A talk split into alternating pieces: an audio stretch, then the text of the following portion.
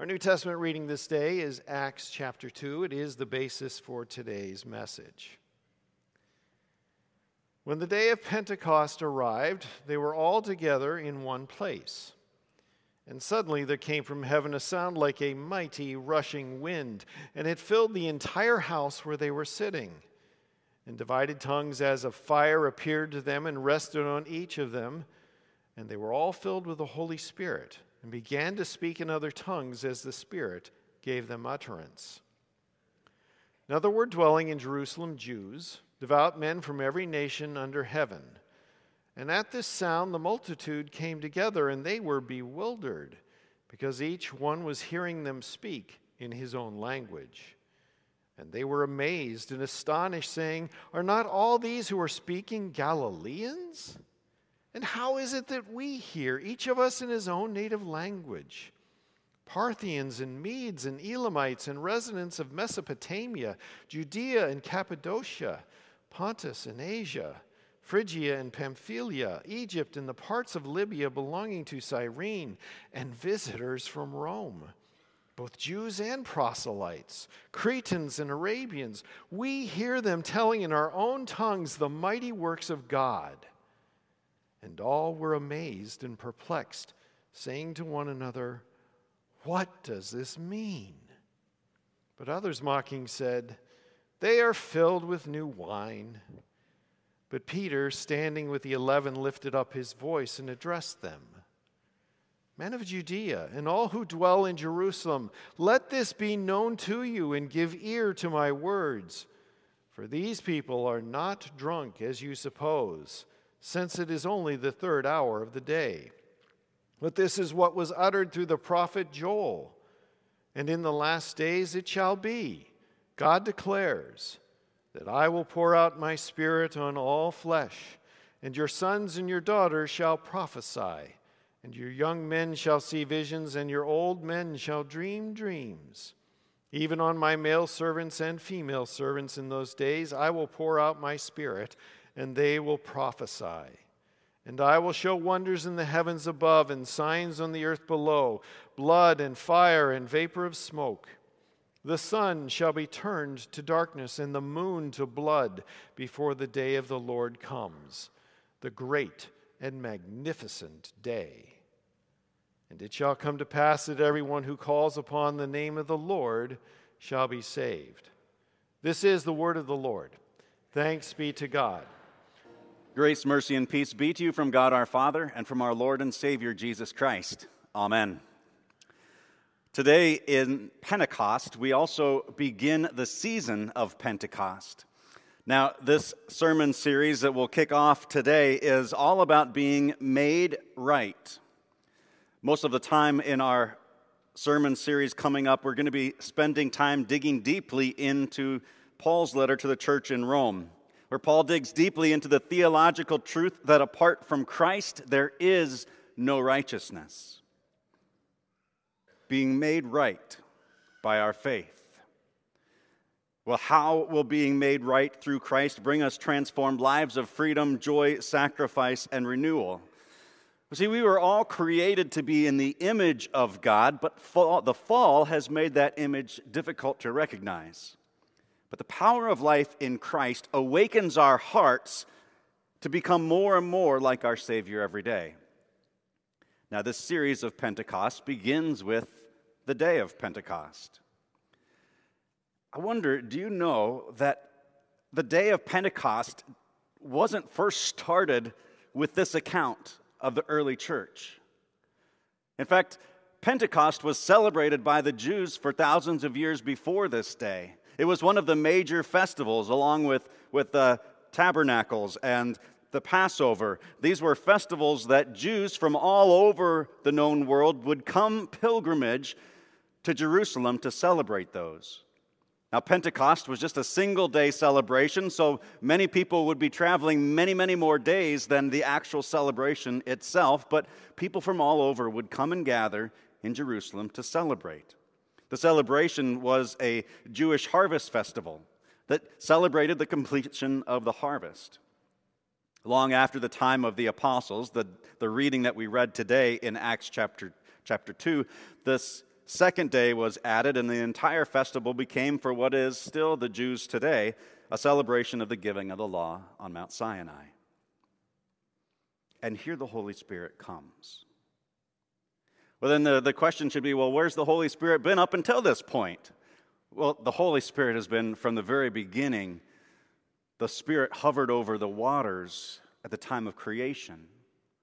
The Holy Spirit has been with everybody in the New, in the Old Testament who had faith in the promised Messiah. Paul tells us that Abraham had faith because of the Holy Spirit, and that was credited to him as righteousness. So the Holy Spirit has been with everybody, instilling faith and growing faith since the beginning of time. But here in this moment, on this day of Pentecost, remember Jesus' promise that I will send another helper for you after he ascends. This is that bestowal of that promise. The Holy Spirit coming in a very special way, not just to create faith, but to empower the apostles' ministry and empower all of the disciples to take on the great commission that they were commissioned with, that we celebrated yes, last week. And suddenly there came from heaven a sound like a mighty rushing wind, and it filled the entire house where they were sitting. Now this was more likely just the sound of the wind, because if a wind that mighty, and we here in Florida understand the power of a mighty wind, would have demolished any kind of house standing. But this was the sound coming from the heavens and then centering itself inside this home where the disciples, the one hundred twenty disciples, were gathered together. And it was so loud that it attracted people from all over the city to come see and investigate this strange occurrence.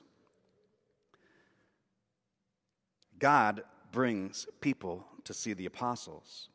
And the divided tongues of, as of fire appeared to them and rested on each one of them. There was this single flame that was divided then that landed on the top of each one of those one hundred twenty disciples.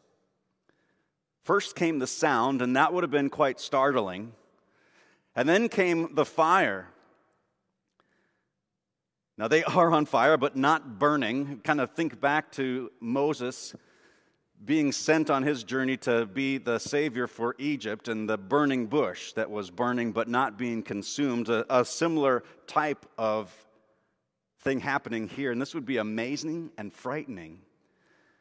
But interestingly enough, there's no mention of these disciples being afraid. There's no angel that appears to them and says, "Do not fear," like's happened in the past. See, let there be no doubt that this is the, the true presence of God manifesting itself with his disciples, filling them with faith. And filled with faith, there's no room for fear. Jesus said last week that they would be clothed with power from on high. Think about that. Wrapped up in clothes from on high, powerful clothes, and that's exactly what's happening here. The promise is fulfilled, and they are dressed in the best. And they are made right. And we are made right. This week we focus on being made right with the right spirit. I took some time this week to investigate Holy Spirit and attributes of the Holy Spirit found in the New Testament. And it was really interesting to me. Romans chapter eight says this, "You who are, however, are not in the flesh, but in the Spirit. In fact, the Spirit of God dwells in you, and anyone who does not have the Spirit of Christ does not belong to him." So there's this Trinitarian view that the Holy Spirit is, is all of these together, and his presence is with them. John fifteen twenty-six says, "But when the Helper comes, who I will send from my Father, the Spirit of truth, who proceeds from the Father, he will bear witness about me." The Holy Spirit is true. There is no falsehood in him. He is a perfect truth, not this slippery slope of what's true for you, maybe or may not be true for me, but this is a solid truth that is unchanging. Paul writes to the Romans again, "and was declared to be the Son of God in power according to the Spirit of holiness by his resurrection from the dead, Christ Jesus our Lord." The Holy Spirit is holy. It's in his very name. We should know that, right? Holy, perfect, set apart. Paul says, for the law of the Spirit of life has set you free in Christ Jesus from the law of sin and death. The Holy Spirit is a God of life, not of death, but of life. Paul says again, for you did not receive the spirit of slavery to fall back by into fear, but you have received the spirit of adoption as sons, by whom we cry, Abba, Father. The Holy Spirit is the one who puts us into that relationship with the Father by bringing us the gifts of grace of Jesus Christ. He connects us, adopts us in the waters of our baptisms, and calls us his own sons and daughters. Paul writes to the Ephesians that the Lord of our, the God of our Lord Jesus Christ, the Father of glory, may give you the spirit of wisdom and of revelation in the knowledge of him, not wisdom as the world gives, but as God gives. And sometimes that wisdom looks like foolishness to this world, but it is wisdom beyond our imagination, wisdom that he gives to us to allow us to discern the direction and his will for our lives. Revelation to know of Jesus Christ through the pages of his living word. This is the Holy Spirit, who we celebrate today, a spirit of truth, of life, of holiness, adoption, wisdom, revelation, and glory. This is who the Holy Spirit is and what he does. And this Holy Spirit, of all of those attributes, fills those one hundred twenty disciples. And they do extraordinary things like speaking languages that they've never studied or known, which makes me so incredibly jealous as somebody who studied Latin, Greek, and Hebrew and had to do blood, sweat, and tears in order to manage just a measly understanding of it. Here instantly, a bunch of untrained nobodies start communicating in who knows how many languages. It was amazing. It made me wonder, well, why don't we get to do some of those cool things too? And they were all filled with the Holy Spirit and began to speak in other tongues as the Spirit gave them utterance. They were filled, Scripture says. See, God supplied them with as much of the Holy Spirit as they could possibly hold.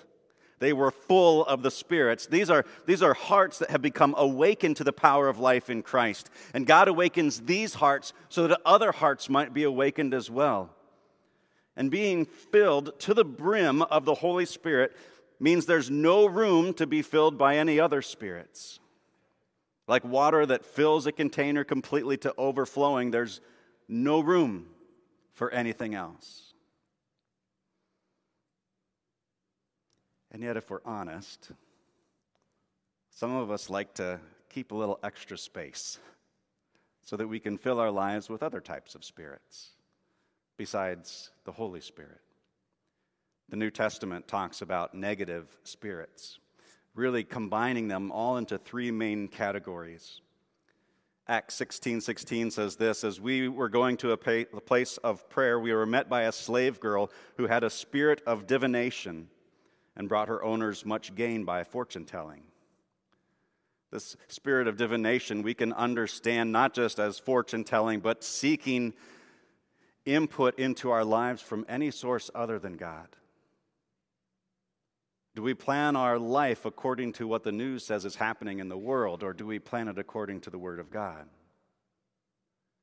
Do we seek input from society as to what is correct and what is incorrect in today's life, or do we go straight to the Word of God?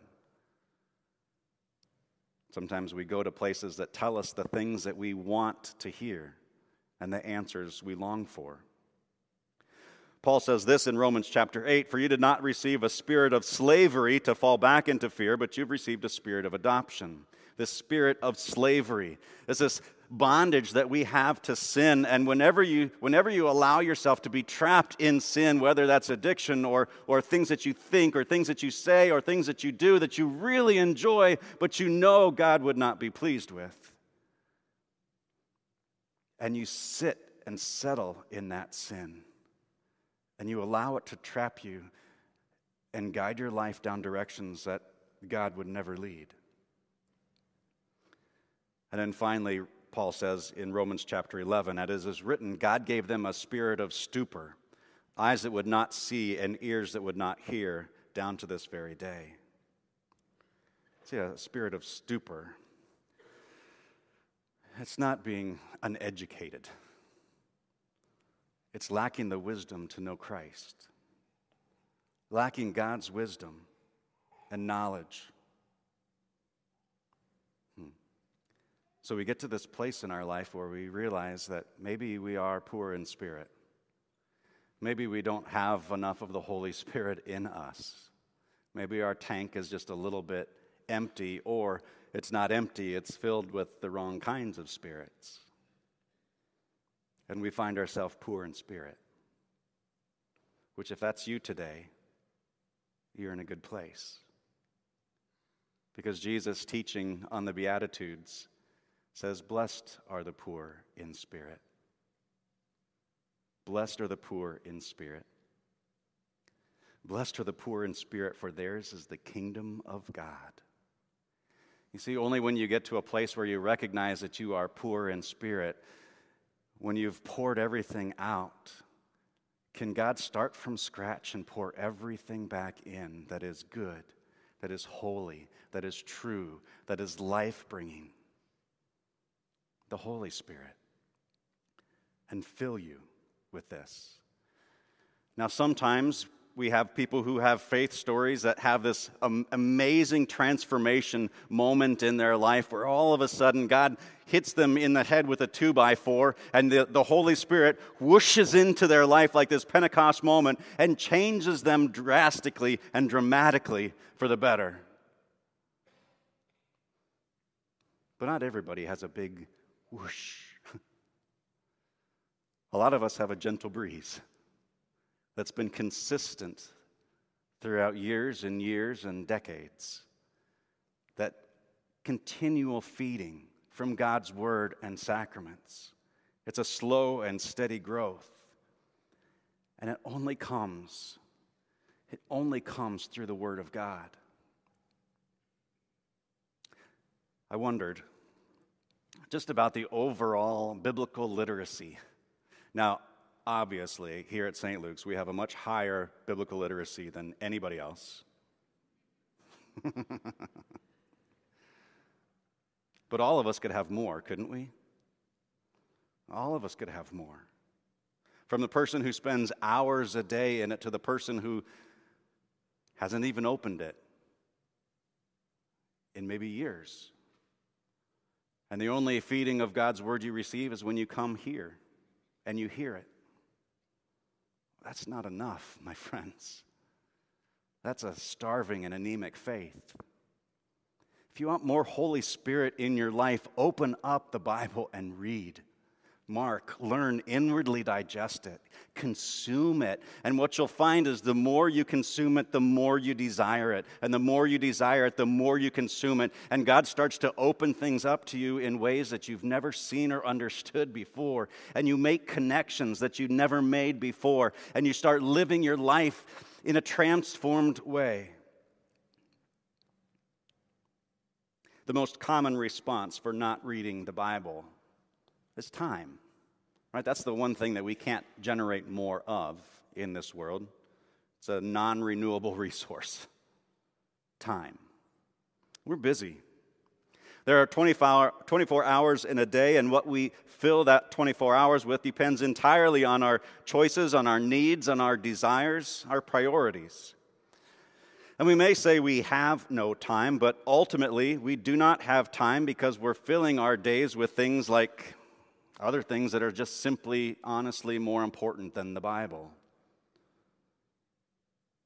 But if the Bible, the literal Word of God, is the most valuable thing there is, then shouldn't it be at the top of our to-do list every day? And not to, to do it out of begrudgingly or it's a chore that we have to accomplish to please God, but because every time we do, we get to sit at Jesus' feet and hear him talk into our lives.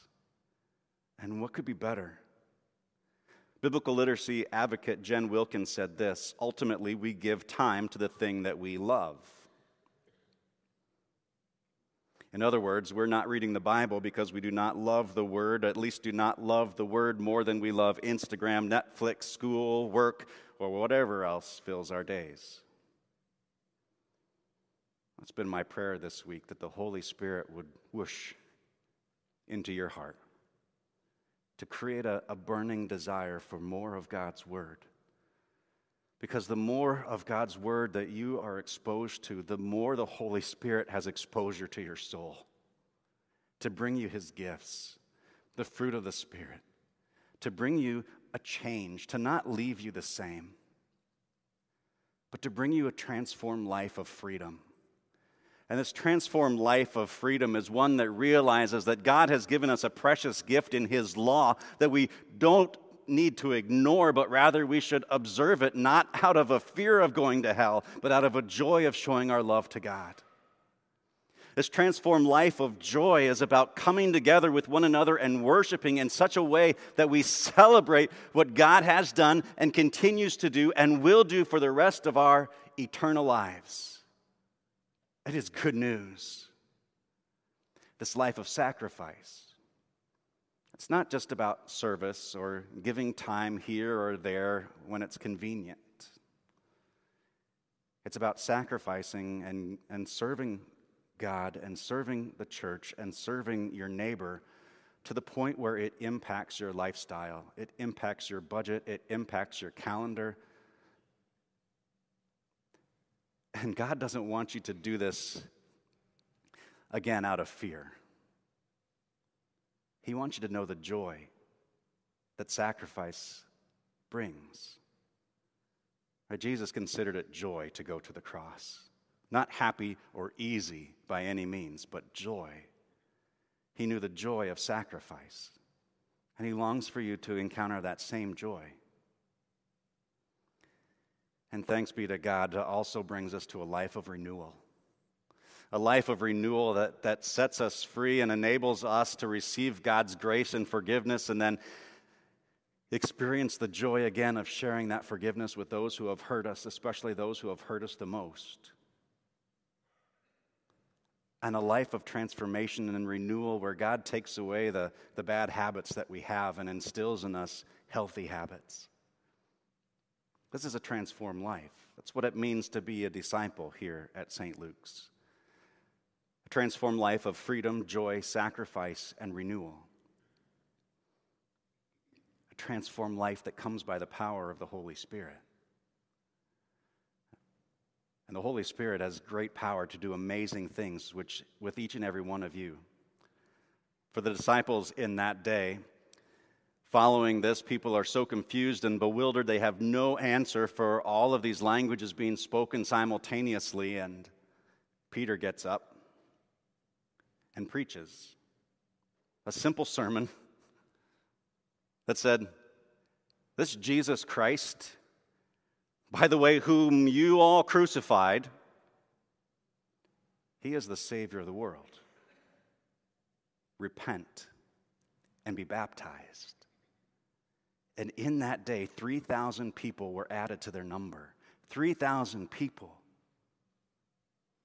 Put this in perspective. Jesus, like the better preacher than Peter by far, spent three years of grueling ministry, and the Holy Spirit, for the sake of Jesus, drummed up one hundred twenty disciples. one hundred twenty. The Holy Spirit working through Peter in this moment opened and awakened the hearts of three thousand. Remember when Jesus made that promise to His disciples that you will do even greater things than me? This is that greater thing. And that promise He gives to us as well.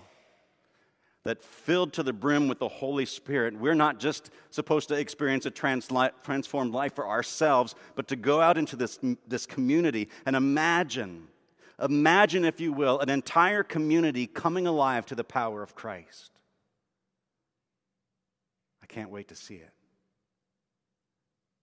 May this peace that passes all understanding keep your hearts and minds in Christ Jesus our Lord. Amen.